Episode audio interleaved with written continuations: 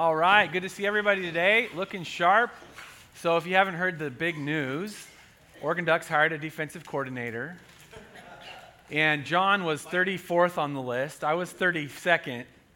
Art West got an interview, but they said the janitor's actually ahead of you guys. So David, you're like 17th on the list, right? Yeah, anybody else apply for that job? So they asked me, well, what's your plan for defense here at the University of Oregon? And I was like, don't let the other team score any points. Yeah, and they were like, get out. So I applied for the Huskies job and got it, because apparently that's, boom, okay, that was fun. Sorry, I'm done with that. So good to be with you guys this morning. We're continuing our series about discipleship, really believing that God has some great things in store for us in 2021, believing that we're going to see people saved, we're going to see people discipled, make disciples of Jesus. That's our job, it's our mission together.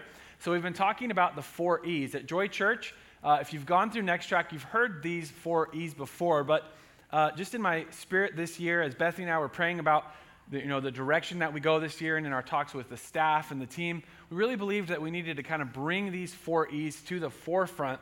And what they are is, this is what they stand for, is number one, to engage culture and community. Bethany talked about that last week, about how we can engage the people around us, right, with the gospel. And it doesn't mean you have to be like Billy Graham and get up and give a sermon, and John 3:16 says, and you have to have, no, it's not necessarily that, but even just with hospitality, not even just, that's a beautiful way to do it. That's an incredible way to do it. With hospitality, with just talking to people around you, loving people in practical ways, we can engage people with the gospel.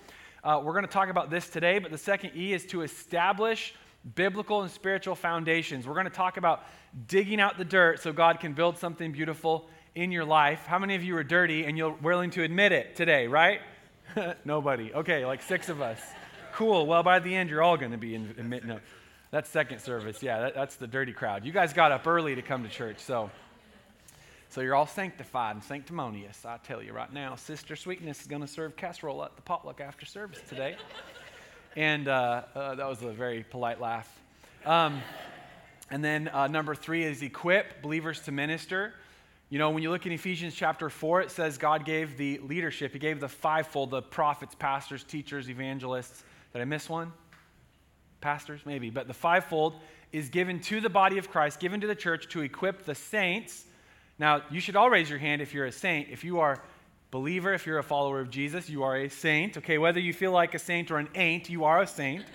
You're part of the church, and it's your job and my job as disciples of Jesus to actually do the work of ministry, which means the work of service. It means the work of building and establishing the kingdom of God around the world. And so that's every believer is to be equipped to do the ministry. We're not a church of spectators. It's never meant to be that way. I was even thinking about this in worship today. As we have a team up here who's leading us in worship, they're gifted to sing, to play instruments, to drum, to bass, to bassify. Is that the verb? Yeah, bassify. That's what it is. We have Jeff, you bassify so well. You do such a good job with that.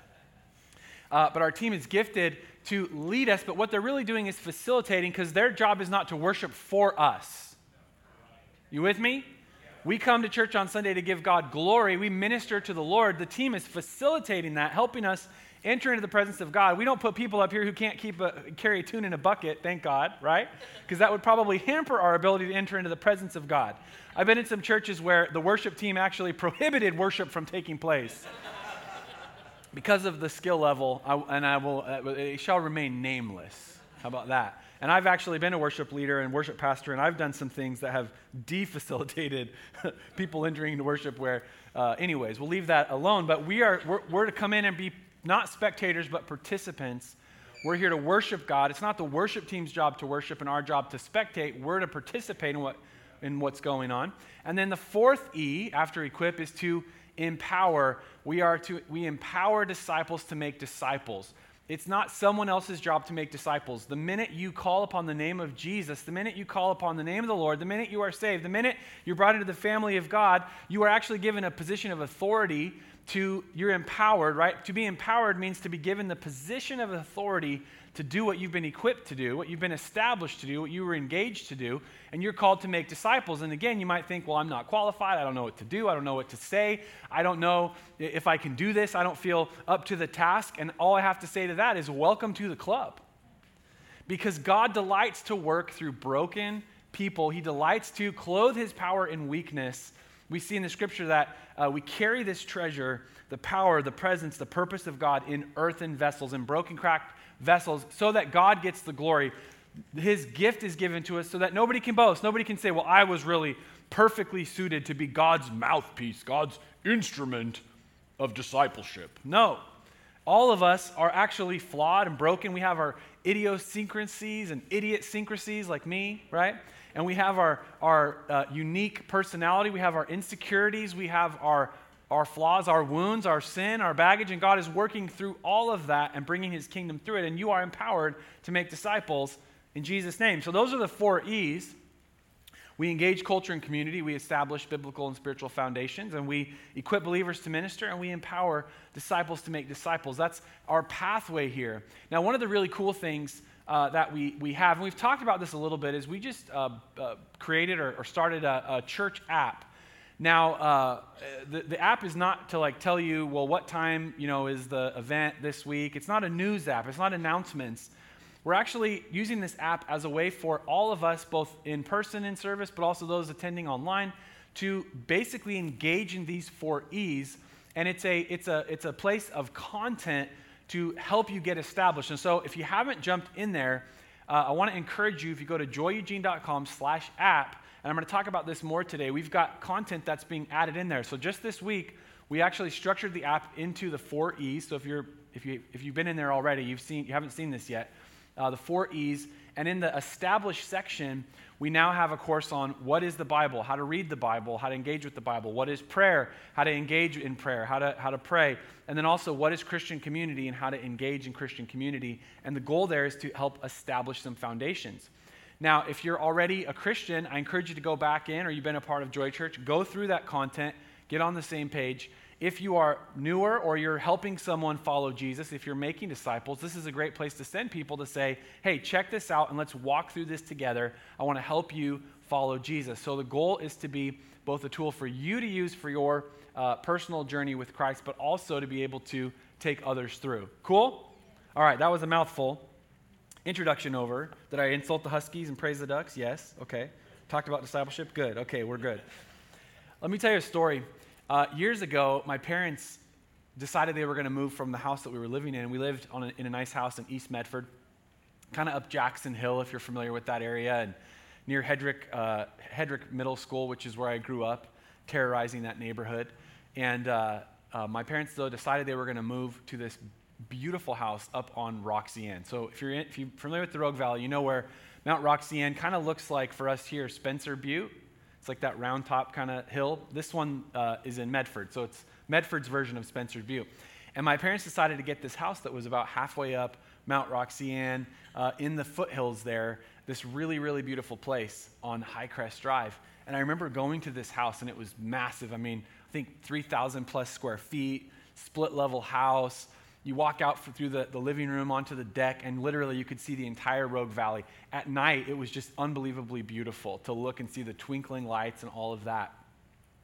And they got this incredibly good deal on this house. I think it was like, and this was back in the early 2000s, I think, maybe even in the 90s. Man, I'm old now. But they got this great deal. The house was like $125,000, which even then, for a 3,000 plus square foot house, was ridiculously cheap. So it's this beautiful house. It was nice inside, split level, one of the most beautiful views. It just had this one tiny problem with it. Just one tiny negative. It was sliding down the hill. That's it, Just one little issue.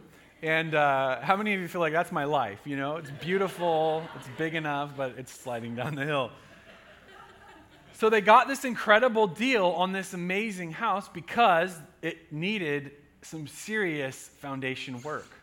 So I remember they ended up hiring this missionary pastor that was taking a year, kind of a sabbatical, but he had construction skills with a Z, skills.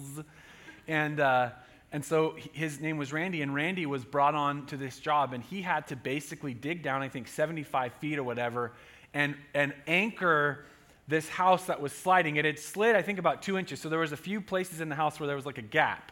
You know, you had to. It was like Indiana Jones. You had to jump from the kitchen into the dining room, you know, and cross the chasm. But the house was actually splitting and falling down the hill, sliding slowly down the hill. And he had to come in and basically elevate the bottom half and push the house back together and then dig down deep.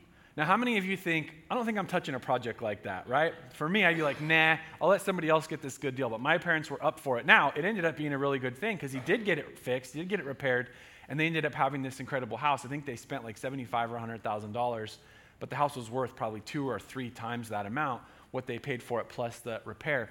But the issue about this house was the foundations. And today, as we talk about the second E, establish, we're talking about being established in our lives and having the right foundations in our life. Now, before I carry on and amaze you with the words that come out of my mouth, I would like us to watch a much better speaker on video for a few minutes. If you've been here the last couple weeks, we've shown these videos from Pastor Steve Murrow, and we're going to watch the video on Establish. Go ahead and play that, team.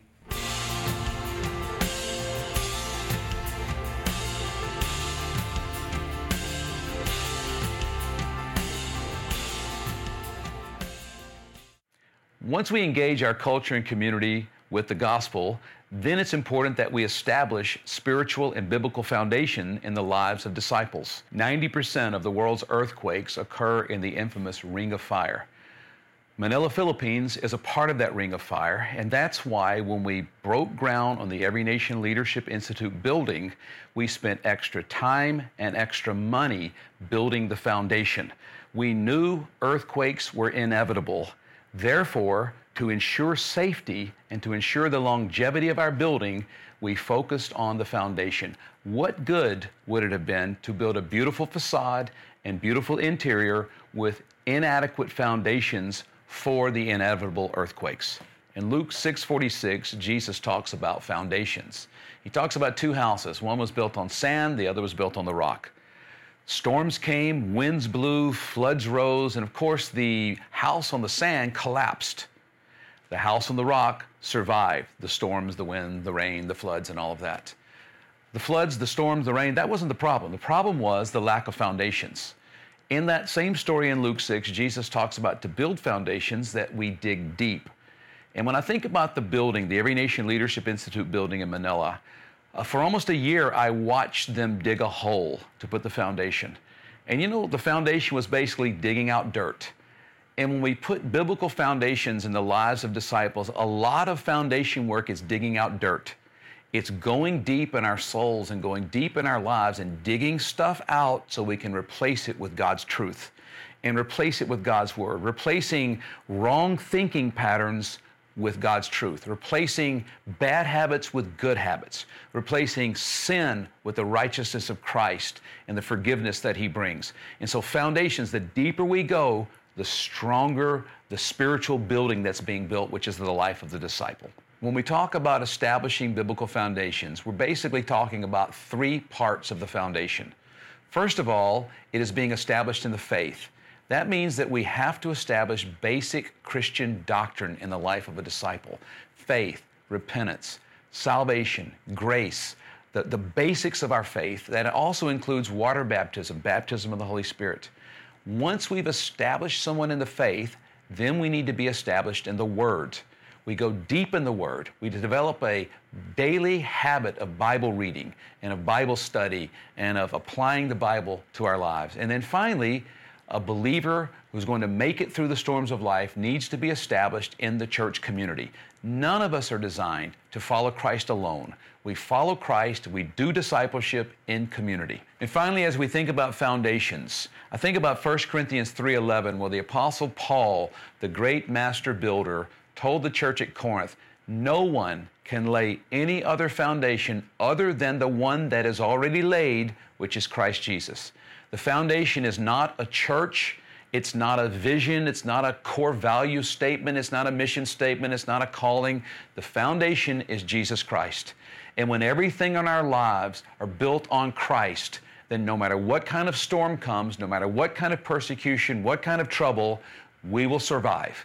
We will make it through because we're building our lives on Christ. When I say that foundations can storm-proof your life, I want you to understand that we're not saying foundations can storm-free your life. There is no such thing as a storm-free Christian life, but there can be storm-proof. Here's the difference. This watch on my wrist is a dive watch. It says here that it can go 1,000 meters. Now, nobody dives that deep, but what it means is it's waterproof down to 1,000 meters. It means if this watch gets wet, it goes deep, the water will not destroy the watch. That means it's waterproof. It's not water-free.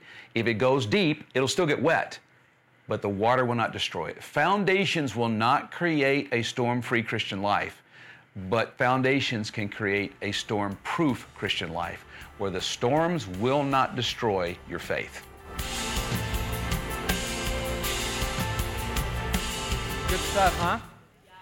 So he talked in that video about three specific areas of foundations, and I just want to quickly go over and deepen a little bit here and talk about what God wants to establish in our life. Number one, the first foundation is being established in the faith. Now, if you remember, back in the summer, I did a series called War of the Worldviews. You guys remember that? And we talked about the Christian worldview. Every worldview answers three fundamental questions. I'm not going to rehash all of that. But the goal of that series, and one of the areas we need to be established in our Christian walk, is established in the faith, which means thinking like a Christian. Not just taking your existing thought patterns, your existing worldview, your existing way of life, and slapping a Jesus sticker on it. Right? You ever been to like New York City or a place where you can buy knockoff items? You know, and they get these like $8 pair of sunglasses and then they slap a sticker on it, Gucci. They're not Gucci sunglasses. Now, whether you should pay $400 for sunglasses that are real Gucci's is up for debate, right? I would probably rather have $8 ones because they're going to get smashed by my kids or me, right? But it's not the same thing, right? How many of you ladies are like, I don't want a cubic zirconium engagement ring? Well, it's a shiny rock, not the same thing, right? So I didn't get enough laughs on that. I thought that would slay today. Man, it just, yeah. But being established in the faith is about actually thinking and having your thought patterns reworked to think like a Christian. And it looks like believing in what Christians believe in, being established in basic Christian doctrines like salvation by grace through faith. If somebody comes to me and says, well, I'm saved because I've been doing all the right stuff, wait a second. No, that's not what salvation is. We're not saved by works. We're saved by grace through faith, believing the Bible as God's infallible word, that it is the standard of truth and by which we measure truth claims and measure various worldviews and so on and so forth. We believe in water baptism. We believe in baptism of the Holy Spirit. So I'm not going to go into all these categories and teach them today, but this is an area where we need to be established. And the goal is to think and believe like Christians. And like Pastor Steve said, getting the dirt dug out of replacing our existing and wrong thinking and establishing a right foundation of God's truth. The Apostle Paul wrote about this in Romans chapter 12 when he said, don't copy the behavior and customs of this world, but let God transform you into a new person by changing the way you think. Then you will learn to know God's will for you, which is good and pleasing and perfect. So we get established in the faith. Number two, and this works together with, these all three work together, but number two is we are established in the Word. And we're talking about the Word of God, getting into the Scripture. And as Pastor Steve mentioned, having a daily habit of reading the Bible. Now, let me just tell you, every morning when I wake up, I get my trusty Oregon Ducks ceramic mug, which is starting to get worn thin, like the handle's starting to come apart.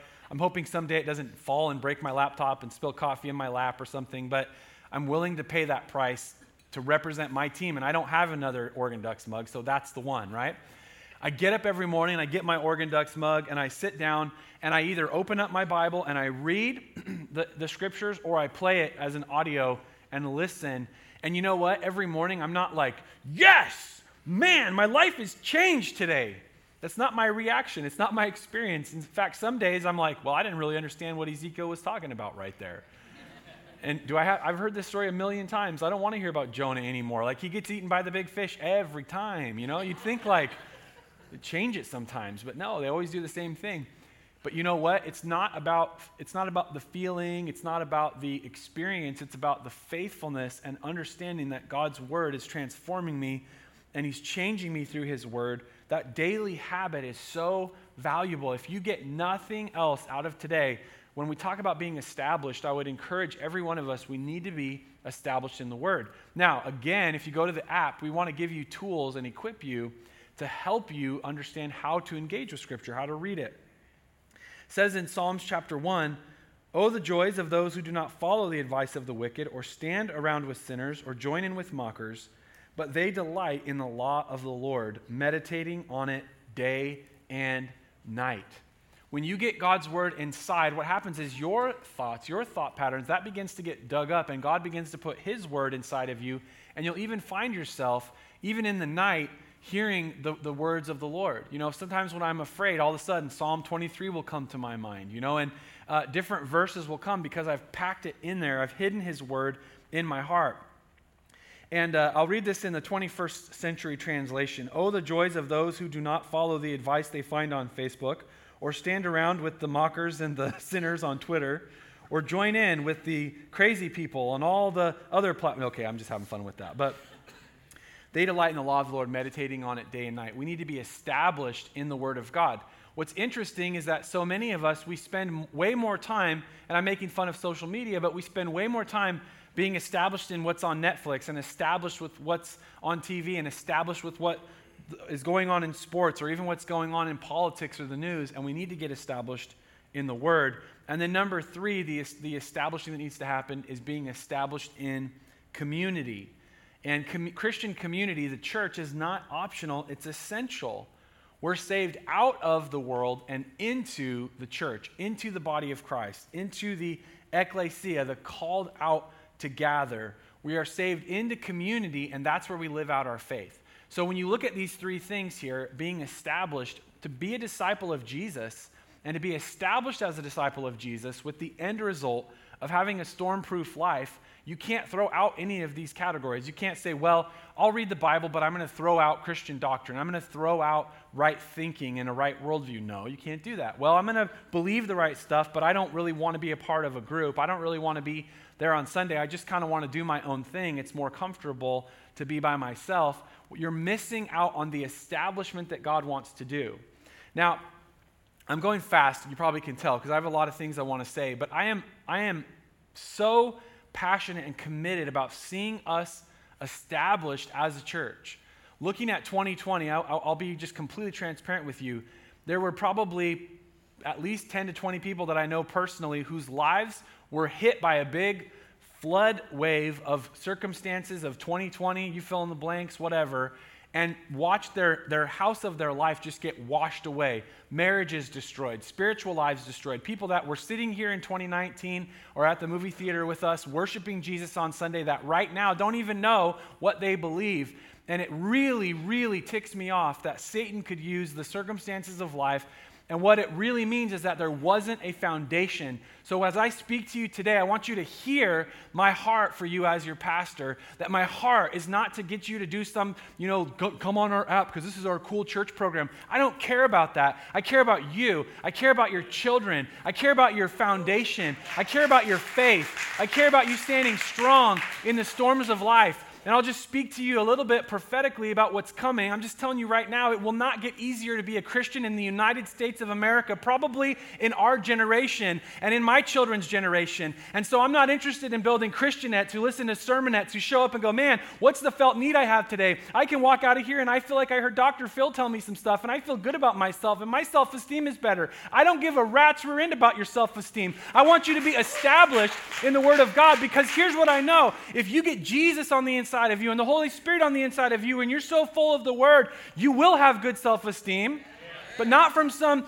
moralistic therapeutic deism, some kind of a half-life Christianity that is not the Christianity of the New Testament and not the Christianity of the cross. But as you take up the cross of Christ and you get established in God's Word and you get established in the faith and you know what you believe and you know why, and the Word of God is so on the inside of you, you're going to change the atmosphere around you, and the gates of hell cannot stand against a church that is established upon the rock of Christ Jesus.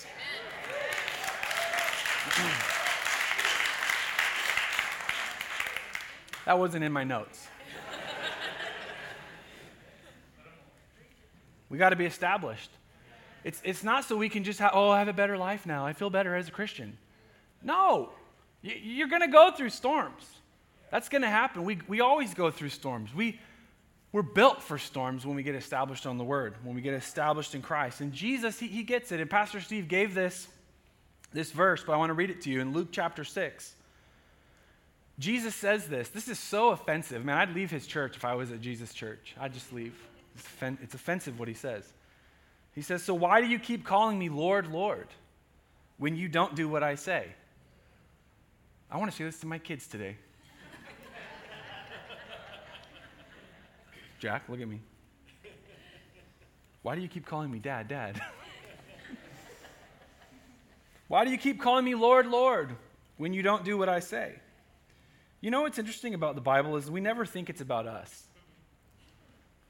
Isn't it interesting? It's always someone else. Oh yeah, there's other people over there. This is you and me. We're the ones who are saying, Lord, Lord. We're not, right? Or we're not, but many times it is us, okay? So don't read it for someone else. Read it for yourself.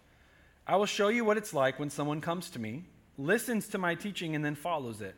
It is like a person building a house who digs deep and lays the foundation on solid rock. When the flood waters rise and break against that house, not if, but when, it stands firm because it is well built. But anyone who hears and doesn't obey is like a person who builds a house right on the ground without a foundation. When the floods sweep down against that house, it will collapse into a heap of ruins." Jesus is not using some metaphor that is softening the blow. This metaphor you should look at it and go, man, this metaphor, this analogy, it's about my life. If I build my house on the ground without a foundation, the end result is not an if, but a when of a heap of ruins. The scripture is filled with warning, with admonition. When Paul disciples Timothy, he says, make sure that you admonish, which means what I'm doing right now, I'm saying, look, you're going to have a heap of ruins of a life, and you go, man, I'm not encouraged by this. Well, you should be encouraged, because if you follow the admonition, if you follow the wisdom of what Jesus is saying here, your life will be established and you won't have a heap of ruins. But why would you rather hear someone lie to you and say everything is well, all will be well, all will not be well, if you don't found your life on the person of Jesus Christ, on the scriptures, on his teachings, if you don't hear and obey? Heap of ruins is the result of not founding your life. Are you with me? And so Jesus gives us this incredible story to give us a warning and give us a hope and an encouragement that if we will build our life on the foundation, that we will have a storm-proof life. It's exciting. Now, I want to give you three quick thoughts about this today, about establishing foundations. One, which you've already been talking about, is that storms will come. They will come in life. And the promise of Scripture, the promise of Jesus, is not a storm-free life, but it's rather a storm-proof life when you have foundations.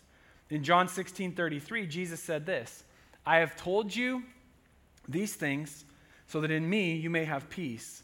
In this world you will have trouble, but take heart, I have overcome the world." I get nervous when I find myself too at peace with this planet, too at peace with this world, too at home in our political system, too comfortable in my skin as an American versus my skin as a kingdom of God citizen, as an alien and a foreigner living in a foreign land on a pilgrimage to my eternal home. Are you with me? You hear what I'm saying? If right now, I'm going to get down right where the taters are. Is that all right? If you're like, man, our country, Biden's president now, wow, you're too comfortable in your skin. Yeah. If you were too comfortable 3 years ago, you're like, MAGA, MAGA, MAGA, you know what I mean? You were too comfortable in your skin. Do you know what I'm saying? See, we all have our politics. And I have my person I wanted to win. You have your person you wanted to win. We all get emotional. We get tied up in politics. But I'm talking to you about where we actually are. Right now, if you're just so super pumped, like, man, you know, ding dong, the wicked witch is dead. No. You missed it. You missed it. But if you're like, oh, everything's going to hell in a handbasket, it's all burning down. No, you also missed it. Because the king of the kingdom that we are a part of, that supersedes all earthly kingdoms, said, my kingdom is not of this world. Doesn't mean it's not part of it. It doesn't mean that politics don't matter. It doesn't mean we don't fight for policies and things that we believe align more closely with the Word of God. That's not what I'm saying. But I had people mad at me last year, many people letting me know how mad they were that I wasn't critical of the liberals or I wasn't supportive enough of conservatives, and vice versa. And I had to explain to everybody, I personally, as Jake Schmelzer, have my politics, and they are perfect. But I don't talk about that in church. We're not a political church because we don't think that politics are bringing the hope of the world. We think Jesus is. Yes. So yes, we're political. Yes, you should vote. Yes, you should vote on the right policies and follow the Word and all of that. And I'm not coming against that. But again, it's not the kingdom that we're building. We're not building the kingdom of this world. We serve a king of that his kingdom is not of this world. Storms are going to come, and if you're too comfortable. I get nervous about that because what Jesus said is if you're going to have trouble in this world. Why? Because being a Christian is antithetical to the way of the world. Being a follower of Jesus means you should actually always have some hostility and some conflict with some people in your life. There are people in my life that are in conflict with my worldview. When I share my worldview, they're like, I don't like that. That's not good. It's not okay. I just had a 2.5-hour conversation this week with a friend of mine who was an atheist agnostic, reached out to me, and he blew my mind as he said, my girlfriend and I are looking for a church. I'm like, what? What? He explained to me everything going on right now, all the craziness and all this kind of stuff and the confusion, men or women, women or men. This is what he said to me. I'm going to be real with you. He said, I saw a news article that said a lesbian woman decided to become a man, and now she identifies as a man, so is she part of the patriarchy? That was his question. This isn't me preaching to you moralism from a Christian's perspective. This is an agnostic telling me why he wants to explore faith. He said, so what am I supposed to do? I make no sense of this. He can't make any sense of our crazy world. You know why? Because it's crazy. It doesn't make any sense. Progressive relativism is hogwash. It's balderdash. It needs to be tossed out on the dung heap of history. It's disgusting. It's ugly. There is objective truth in reality, and it shouldn't be crazy to say that. 4 + 4 is 8. It'll always be 8. You with me? Okay. So my friend is reaching out to me, and previously, some of the things I would share with him, I would talk about, he would be in conflict with because it didn't align with his worldview. But now that he's looking for meaning, now that he's observant of what's happening and he's reaching out, there's a reaching out to me as a Christian. But again, before that point, there was hostility or conflict. Now, we weren't fighting. You see what I'm saying when I use this word conflict? We had a conflict of worldviews. A disciple of Jesus should always feel like a coat that's not quite on straight to the world, because it's that discomfort that causes people to wake up to the fact that they might be living in fantasy land and not in the real world. Are you with me? Yeah. That's why John the Baptist, he wore that camel skin coat, right? And he's famous for that. John the Baptist, he was uncomfortable himself, and he made other people uncomfortable because he was calling people out of the world to look into a new kingdom. Storms will come. This is a reality. If you're too comfortable in this world, you're probably not doing it right. But Jesus said, take heart, I have overcome the world. We get to sing, we are the champions, my friends. Bum, bum, bum, bum. Because in the end, we are more than conquerors in Christ. But we don't conquer on this planet, in this world. His kingdom is in this world, but not of it. Storms are going to come, and that doesn't mean you're not in the will of God. A lot of people have gone through storms. We went through storms in the past year. We've been through storms in our life. Did you have any storms last year? Have you had storms in your life? Yes. Doesn't mean you're out of the will of God. What it means is you are alive, and you're on this planet. Number 2, thoughts about establishing foundations is that hearing the words of Jesus isn't the same as obeying them. In this story, Jesus contrasts hearing and obeying, not hearing and not hearing. You see, many times we think, well, if people would just hear, that would be enough. No, most people have heard and they choose not to obey. And it's very possible to come to church and be a part of a church, even a really cool church like Joy Church, right? With cool people and nice people and loving people and people that are willing to disciple you, and still miss it because hearing is not the same as obeying. My kids, they have great hearing skills. Stop it, Evie, but the obeying part is where the rubber meets the road, isn't it? And what we need to do as disciples, if we're being established, is we need to make a commitment. I am not just a hearer of the word. I'm not just a hearer of the words of Jesus, but I'm making a commitment to obey the words of Jesus. That is what a disciple really is, following in his footsteps, meaning there are trackable, tangible steps that I take. When I hear a message like this, I don't just go, I agree with it. Well, I agree, but what am I going to do? I agree, but what am I going to do? Talk about this with our kids all the time. You'd be like, hey, kids, let's turn the screens off. They'll be like, yeah, okay, turn the screens off. Right back to the screen. Any other parents deal with this? No, none. Okay, it's awesome. Yeah, people are like, I guess I'll read my head. That's hearing but not obeying. And we do that as disciples, don't we? We go to church, we go to group, we listen to messages. It's not the same thing as just hearing. We actually got to put it into play because you can hear and still build your house without a foundation. Now, let me finish up with this. And this is really the most important part, I think, of today is this thought that foundations are messy. Foundations are messy.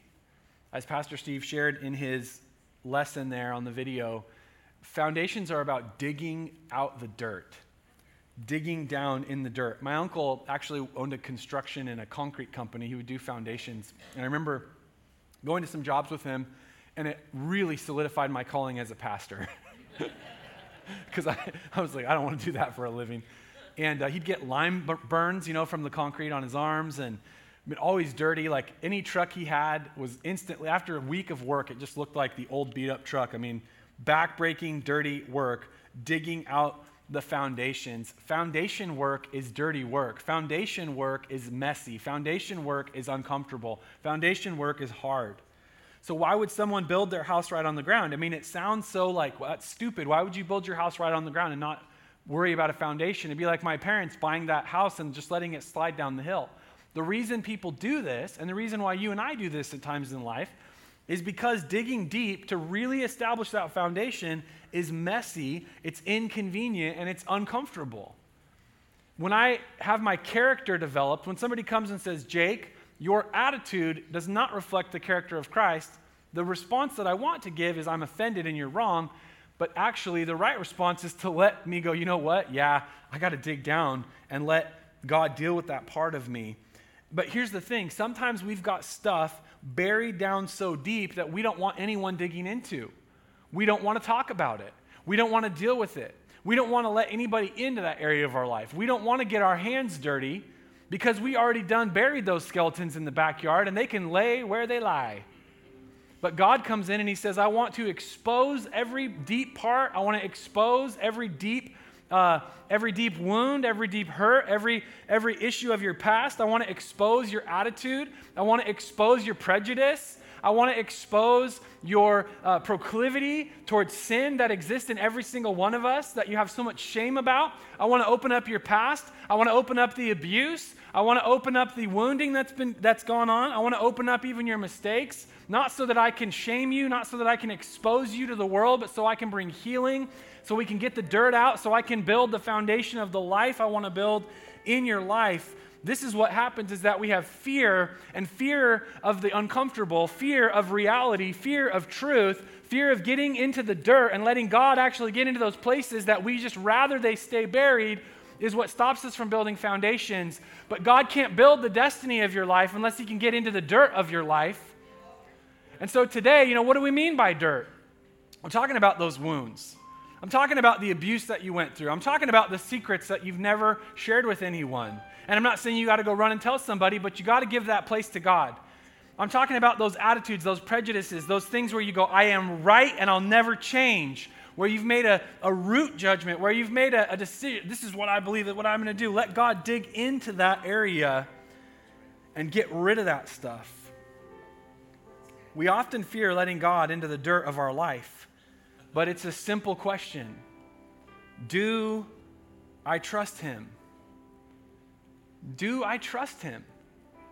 Bethany cuts my hair and she cuts Jack's hair. And for many years, it was a very arduous process of cutting Jack's hair because he's real sensitive, and so she'd get, you know, with the clippers, and she'd take it and put it on his cheek. See, it doesn't do anything. It doesn't hurt. And he would just be so squirrely. And so how many of you know with scissors, you don't want a kid like jerking their head back and forth. She slapped me a couple times, and I stopped doing it, right? I just keep still now when she cuts my hair. But Jack hadn't learned this. But Bethany we had to teach him and train him. Look, you have to trust Mom. She won't get you. She's not going to cut your ear off. She's not going to nick you. She's going to do it right. She's going to get close, but she's not going to get you. And you know what? It's the same thing. We have to let God get to those areas, right, in the dirt where you're like, he's right. Oh, don't. You're right close to this part. If you touch this, I'm gone. You know what I'm talking about? If you mess, we think that God's going to eradicate our personality. We think that becoming a real Christian is going to mean that we can never have fun again. We think that all these things, and it's actually foolishness, because if you think about it, God is the one who skillfully and wonderfully made you, even in your mother's womb. He knows every hair on your head. Do you trust him? Do you trust him to dig into the dirt of your life? Do you believe that he loves you? Do you believe that he knows you better than you know yourself? Do you believe that God has your best interest at heart? And if you do, then let him dig out the dirt.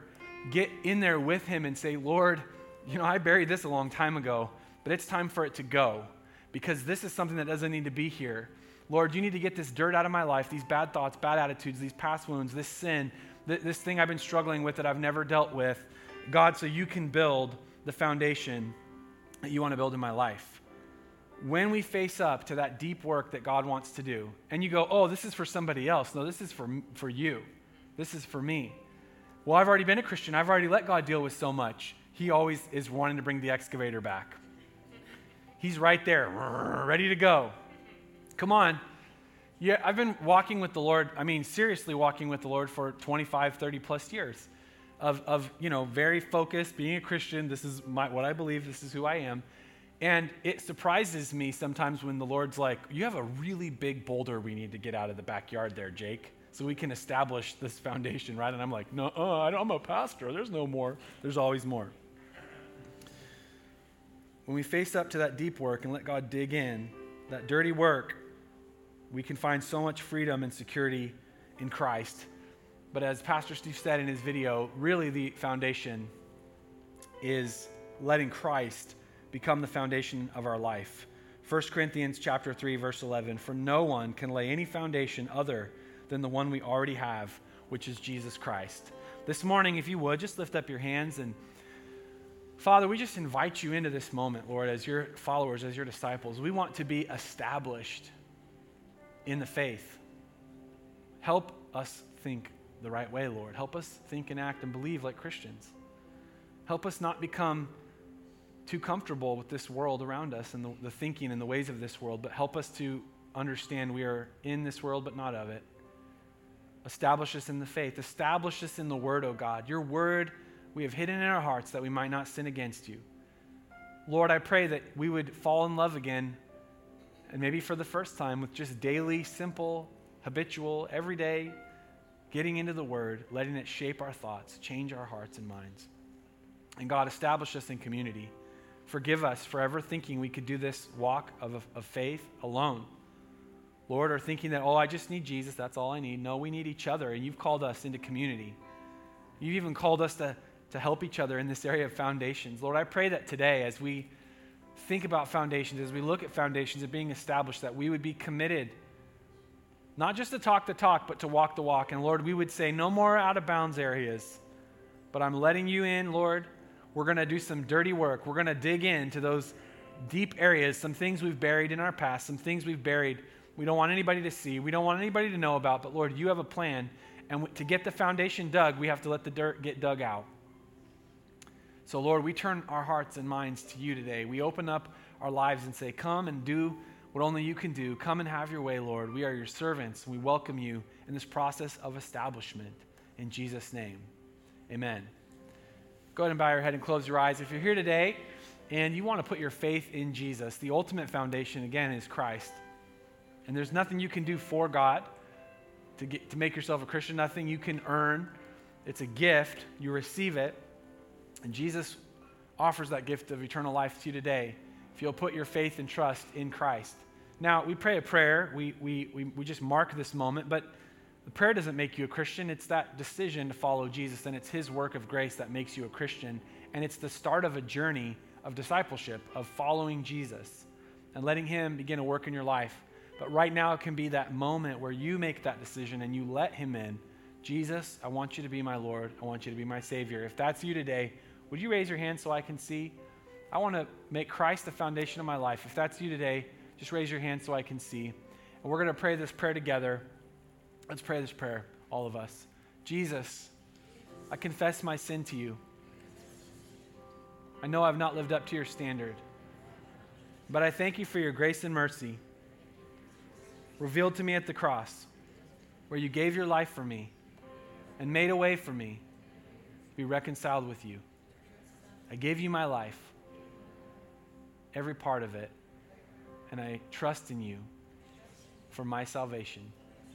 In Jesus' name, amen. Amen. Real quick, guys, if you did that, Nikki's going to give some next steps on that prayer and what to do, but I want to just invite you again to check out the Establish content that we have inside the app, joyeugene.com/app. Is that correct? We're going to have we already have some great content in there. We're going to continue to add to that, but I want to ask everybody to jump in and do that. We're kind of setting that as our next step. So when a person comes into the church, rather than maybe just jumping directly into Next Track, we're saying, hey, get in there, get established in these areas, get some of that knowledge. That's about half the equation. The other half is being in relationship and letting somebody speak into your life.